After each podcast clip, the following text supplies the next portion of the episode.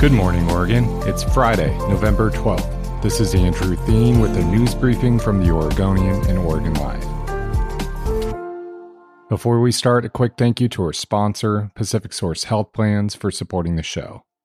The Portland Business Alliance was all set to host its first in person meeting since February 2020 at the Hilton Hotel in downtown Portland, an event titled, quote, Is Crime the New Normal? At the last possible second this week, the chamber backtracked and moved the event online. It was intended to include Portland Police, U.S. Attorney, and Multnomah County DA leaders among the speakers. A small group of Portlanders who advocate for progressive causes and got wind of the event believe their decision to attend caused the sudden change in plans. Jake Doctor spotted the calendar notification for the event and rallied a group of progressives to attend.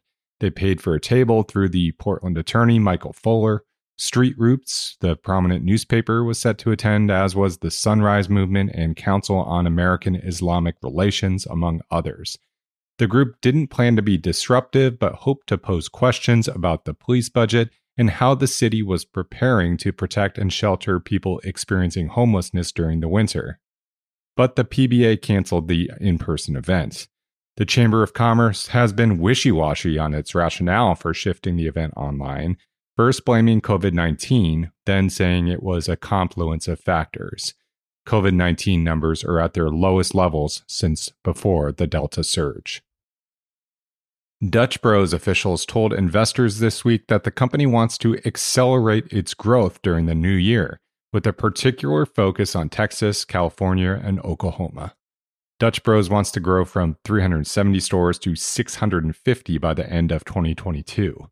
The company's CEO, Joth Ricci, told investors during the company's first quarterly earnings call that it was not feeling the economic effects of inflation and labor shortages that are hitting much of the economy.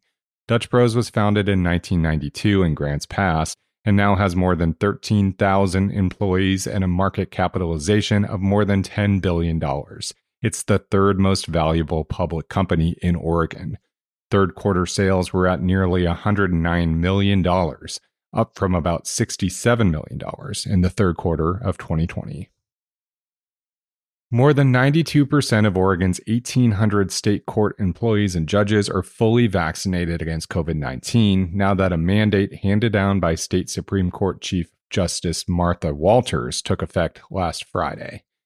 That represents an increase of about six percentage points since Walters issued her order in mid September and elevates the state court system to one of the most vaccinated big departments in Oregon.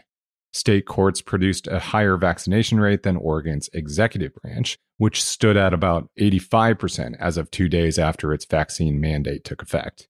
Governor Kate Brown's executive branch order applies to more than 40,000 state employees, but not the judicial branch.